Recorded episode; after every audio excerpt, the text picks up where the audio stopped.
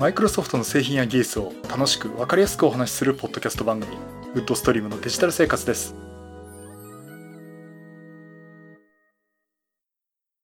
第514回目の配信になります。お届けしますのは木澤です。よろしくお願いします。はい第514回目です。この配信はクラウドファンディングキャンファイアのファンクラブより皆様のご支援をいただいて配信しております。今回も安根さんはじめ合計8名の方にご支援をいただいております。ありがとうございます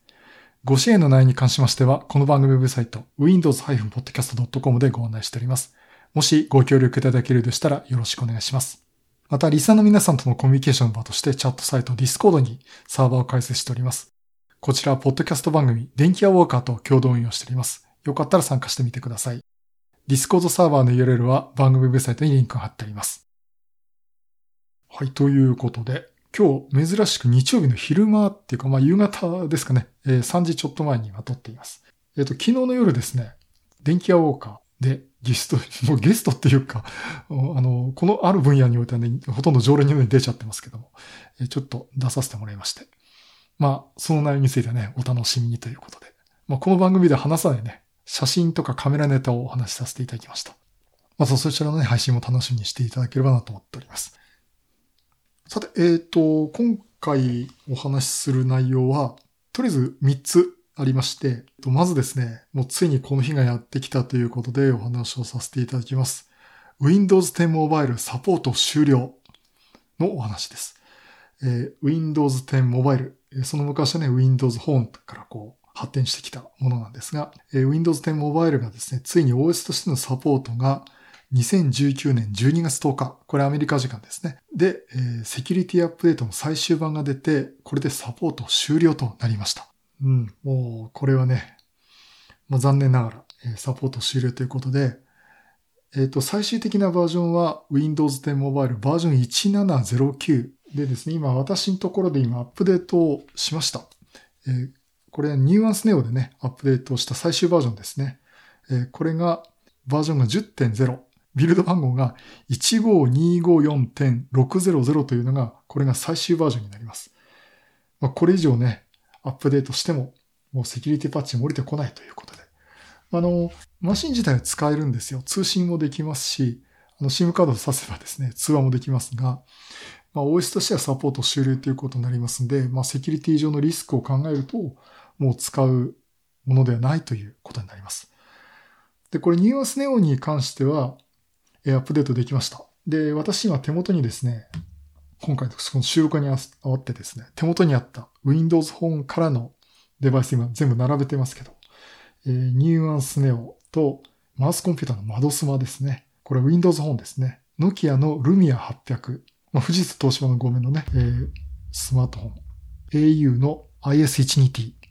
色はシトラスということで、今この4台があります。で、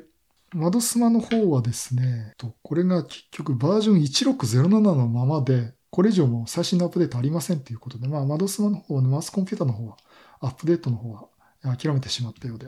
まあ、バージョン1607のまま、これ以上アップデートできないという状態になっています。まあ、そういうわけで、これだけ揃えてきましたけどね。まあ、これでサポート終了ということで、まあ、ちょこちょこ使っていたんですけども、うん、私自身も、あの、iPhone で、まあ、タブレットとしてはね、えー、iPad と、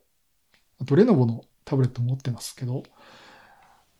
うん、まあ、結局そのモバイル系っていうのは、まあ、マイクロソフトの方針でもあるし、えー、Android もしくは iOS の方に移ってください。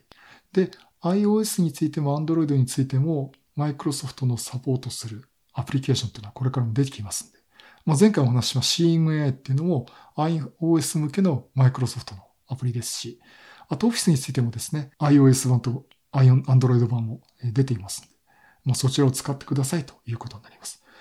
まあ、先々は来年ホリデーシーズンに出るって言われてる Surface Duo とかね、あれも Android マシンになりますんで、まあ、そっちの方向になるということになります。あと、Office 自体もですね、Office での Windows 10 Mobile で動かす Office えー、これ自体もですね、2021年1月12日でサポート終了ということになります。まあそういうことで、まあ、いつかは終わりは来るっていうことでね、うん、まあ分かっていたことであるけど、それと、それをこの目で見ようとはというなんかこう、ガミラス戦が崩壊した時のデスラ相当のような感想になってしまったんですが。まあこういうことで、これで Windows 10 Mobile、まあその前からね、Windows Phone っていうのは、えー、もうこれで終了ということになります。まあこれについてはですね、もういろいろ私今まで話してきました。あの、こちらの、こちらのね、あの、この番組のウェブサイトの方で、まあ過去の番組から聞けますけども、そこであの、カテゴリーでね、Windows 10 Mobile とか Windows Phone とかね、ちょっと絞って見ていただけると、まあいろいろ書いてありますし、最後その終了が宣言されて、まあ今後こうなってきますっていう話はいろいろしてますんで、あとそれまでね、Windows 10 Mobile にしても Windows Phone にしてもこんな発展をしてきた、こんな努力をしてきたって話はね、ずっとしてきました。まあね、今ここでもう一回話すつもりはないんですけども、まああの、これで終了ということで、で、この番組的にもですね、おそらくまあ話題としてはちょこちょこ出るかもしれませんけども、えー、ちゃんと Windows Phone とか Windows 10 Mobile についてのお話をするっていうのは、これで最後になるかなと思っております。まあそういうことであの、本当に面白いデバイスでした。あの、私もマイクロソフトのテクノロジーずっと付き合ってますし、特にこの10年っていうのはね、マイクロソフトのとより深く付き合うようになってきたんで、えー、いろいろあるんですけども、その中でやっぱ最高の思い出だったなと。一番マイクロソフトのテクノロジーの中で一番楽しかったっていう最高の思い出だなと思っております。あの、関わられた方、あとは一緒にね、Windows Phone、Windows 10 Mobile 盛り上げてきた方にですね、本当に心から感謝申し上げたいと思います。本当にあの、お世話になりました。私もすごく楽しい思い出させてもらいました。まあ、特にあの、当時日本マイクロソフトの高橋信さんにはですね、本当いろいろね、教えていただきましてね、一緒にこういろいろできたっていうのがね、あの、まあ、一緒に盛り上げることでね、いろいろ話ができたってことはね、本当に良かったと思っております。はい、そういうことで、えー、Windows on、Windows 10 Mobile の話、えー、これで終わらせていただきます。はい。えっ、ー、と、じゃあその次のお話なんですが、えっ、ー、とですね、これあんまりね、私も専門的ではないんで、話題だけという話、えー、出させてもらいますが、Xbox、マイクロソフトのゲームコンソールですね、Xbox なんですが、新シリーズの正式な発表がありました。えー、今までね、コードネームプロジェクトスカーレットっていう言い方で、Xbox の次世代モデルっていうことが、えー、話が出てたんですが、こちらがですね、あの、ロサンゼルスのマイクロソフトシアターで12月12日に行われましたゲームアワード2019という、これあの、1年間のですね、ゲーム業界の功績を称える表彰式というのがありまして、まあこれ TGA とかも言われてますけども、ここの中でですね、マイクロソフトが次の Xbox、Xbox シリーズ X と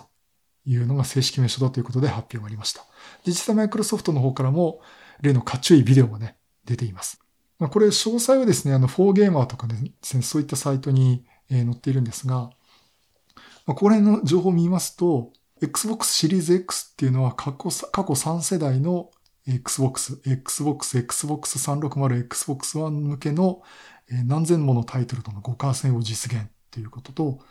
あと Xbox One X の4倍の処理能力。まあこれ多分 CPU パワーからグラフィックのパワーからも含めてだと思うんですが、それだけの処理能力を上げたということと、あとですね、あの、静寂性と効率性を追求した形状で縦置きと横置きが可能ってなっています。実際あの、映像を見るとですね、四角いゴミ箱っていう感じですね。だから一瞬見るとゲーム機っていうよりね、本当に小さいフォームファクターのパソコンに見えます。だからまあ、あの、目の前にキーボードとマウス置かれるとね、新しい Windows 10デスクトップじゃないかっていうふうにね、えー、思われる感じもするんですが、そういった形状になっています。だからあんまりね、ゲーム機に見えないっていう感じがしてますね。プロセッサーとかね、えー、そこら辺の方は AMD の Zen 2と RDNA アーキテクチャをベースとしたカスタムプロセッサーを搭載ということで、映像に関しては、えー、60fps、あと 4K のですね、映像サポートという話になっています。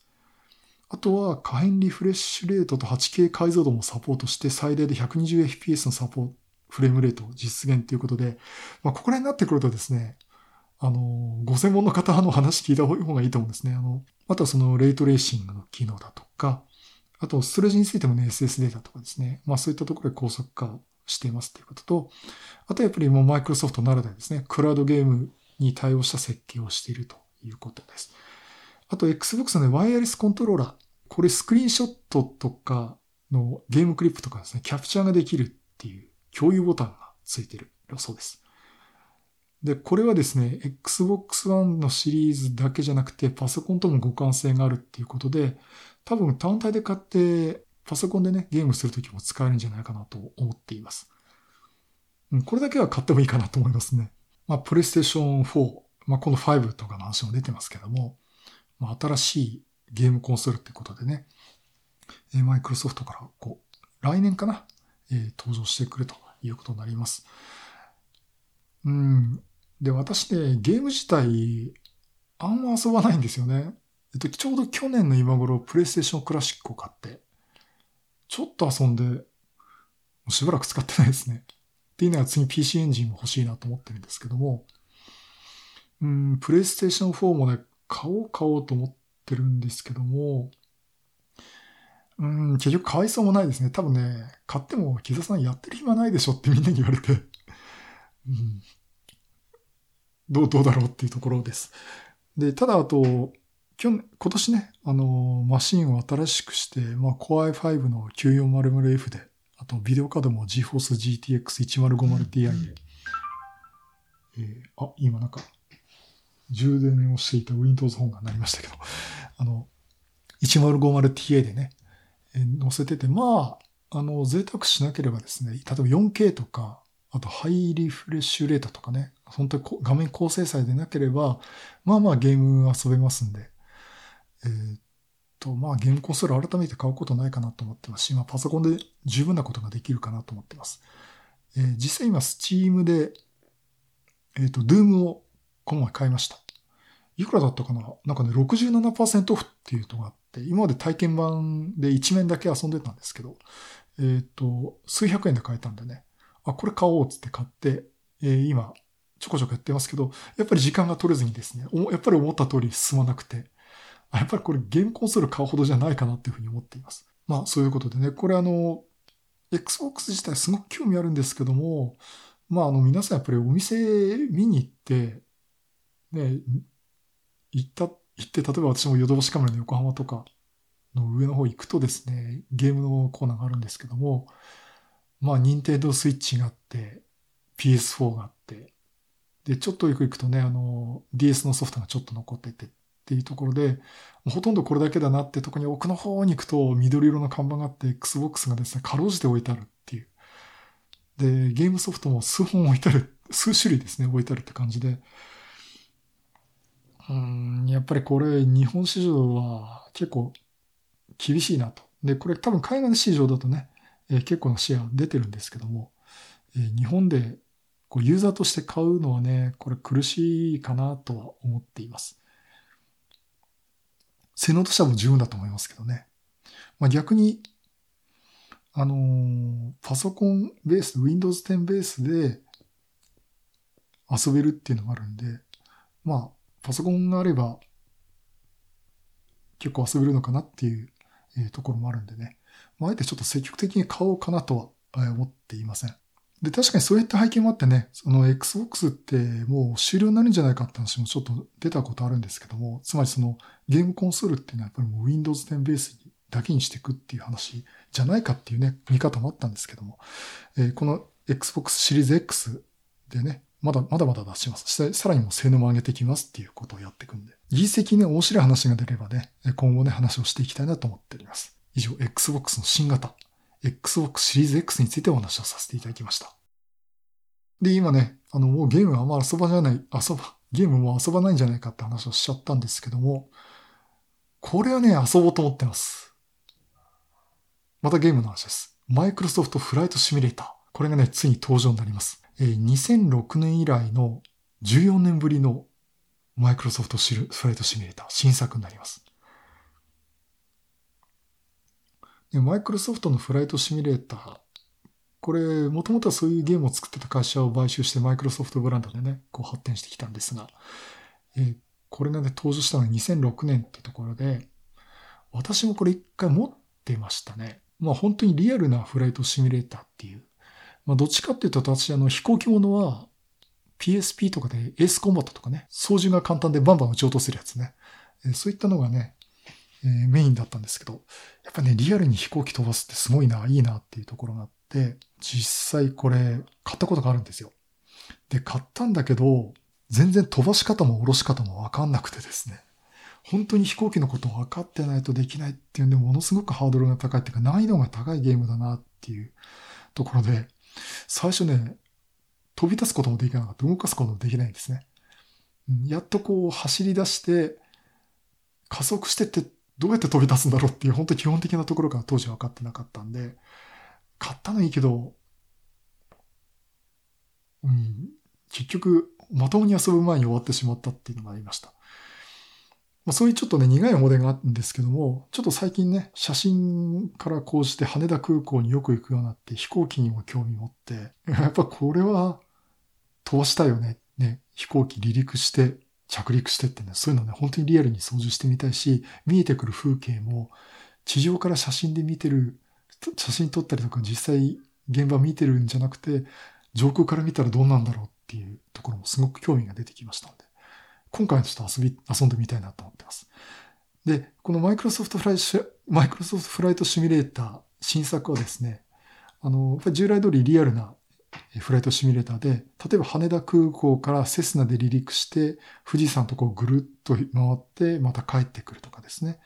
あとは旅客機で飛び立って着陸するとかね。え、そういったこともできます。そして今回の何よりの特徴が、マップデータですね。こちらは Bing マップを使って実際の地図から拾っていきます。ですから、あの、例えばマイクロソフトの方で想像してね、各国の、えー、街並みとかこう、今までデータとして用意してたんじゃなくて、本当にリアルな風景っていうのを持ってきて、それをゲーム画面に出してくれるっていうことがね、よりリアルなもうほとんど訪問じゃないかってくらいのね、フライトシミュレーターになっています。で、データ自体は膨大なデータ量がありますんで、マイクロソフトのクラウドサービスの Azure からですね、ダウンロードしていくということになります。で、もちろんですね、時間とか天候も変えられますんで、夜中に雨が降ってる時に飛行機飛ばすとかね、えそんなこともできます。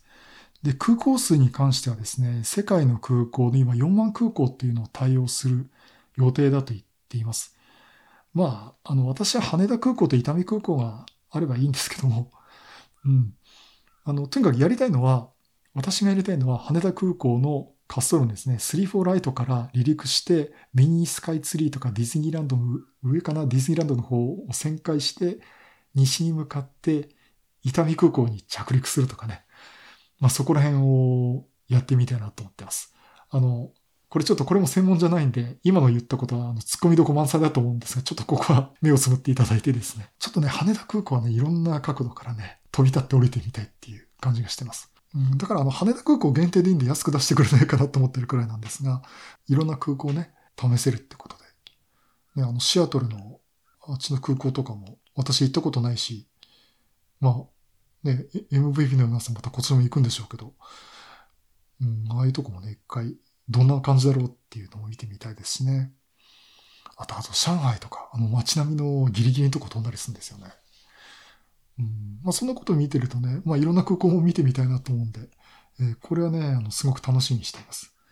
そしてあの、ゲーム自体は 4K も対応してて、あとマルチモニターにも対応してるってことで、やっぱりそこまでになると、Core i7 とかグラフィックボードは GeForce GTX 1080Ti 以上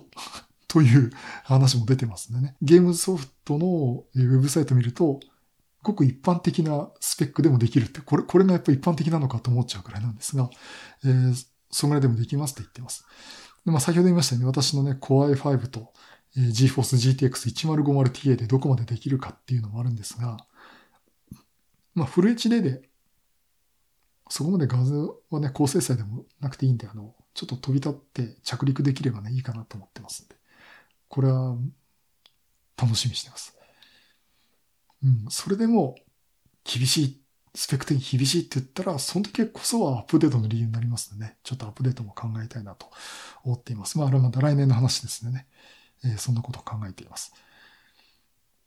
まあ、ということで、えー、マイクロソフトフライトシミュレーター2020年、えー、新登場ということで、もうこれも絶対買いますんで、えー、今度こそきちんと勉強してですね、飛行機飛ばせるようにしたいなと思っております。はい、以上、マイクロソフトフライトシミュレーター新バージョンのお話をさせていただきました。はい、第514回は Windows 10モバイル終了の話と、マイクロソフトのゲームコンソール Xbox シリーズ X の話と、マイクロソフトフライトシミュレーターの話をさせていただきました。ちょっとフライトシミュレーター楽しみですね。今、あの、まあ、この中で YouTube の話をいろいろしてますけども、YouTube の方で、えっ、ー、と、デジタルガジェットの紹介とかね、そこら辺をしています。で、それだけじゃなくて、このポッドキャスト番組自体もですね、あの画像としては静止画なんですが、過去に配信したものを今、ポッドキャストの方で、あ、YouTube の方でですね、音声で、えー、配信をしています。えっと、今んとこね、え第507回までを、えー、配信をしています。あ、507回はね、多分今日の夕方6時からですね。多分もうこれ皆さん聞いてる頃はね、配信されてると思うんですが、ちょっと後になりますけどね、えー、追って、えー、どんどん上げていこうかなと思ってます。ただ気になるのがその静止画だけになると、なんか YouTube の方でもね、これどっから持ってきたんじゃないかっていう風に見られて、えー、広告の対象外になるとかね。まあ広告まだついてないんですけど、えー、それで、まあ今後やっていいかどうかっていうのもわからないとこもあるんで、まあまだ、えー、手探り状態なんですけど、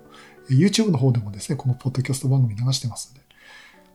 まあよかったら、え、YouTube の方がいいっていう方はですね、聞いていただければなと思っています。あの、実際こう、視聴者数とかというのを見て、え、今後続けるかは考えたいと思って。ということで、えー、っと、まあ今年もあと2週間ちょっとでね、おそらく配信としては、あと2回かな、えー、という配信になると思います。まあ、最後、どうしますかね多分あの、今年を振り返る的な話をしようかなと思ってますけど。まあ、あの、いろいろ散財もしましたんでね、今年ね。やっぱり、大きなあの、パソコンの、デスクトップパソコンをね、更新したっていうのもあるんですけど、まあ、あとこの前買った iPad とかね、まあ、そんな話もしていこうかなと思っております。はい、そういうことで、またいろいろネタ集めてお話したいと思います。またよろしくお願いします。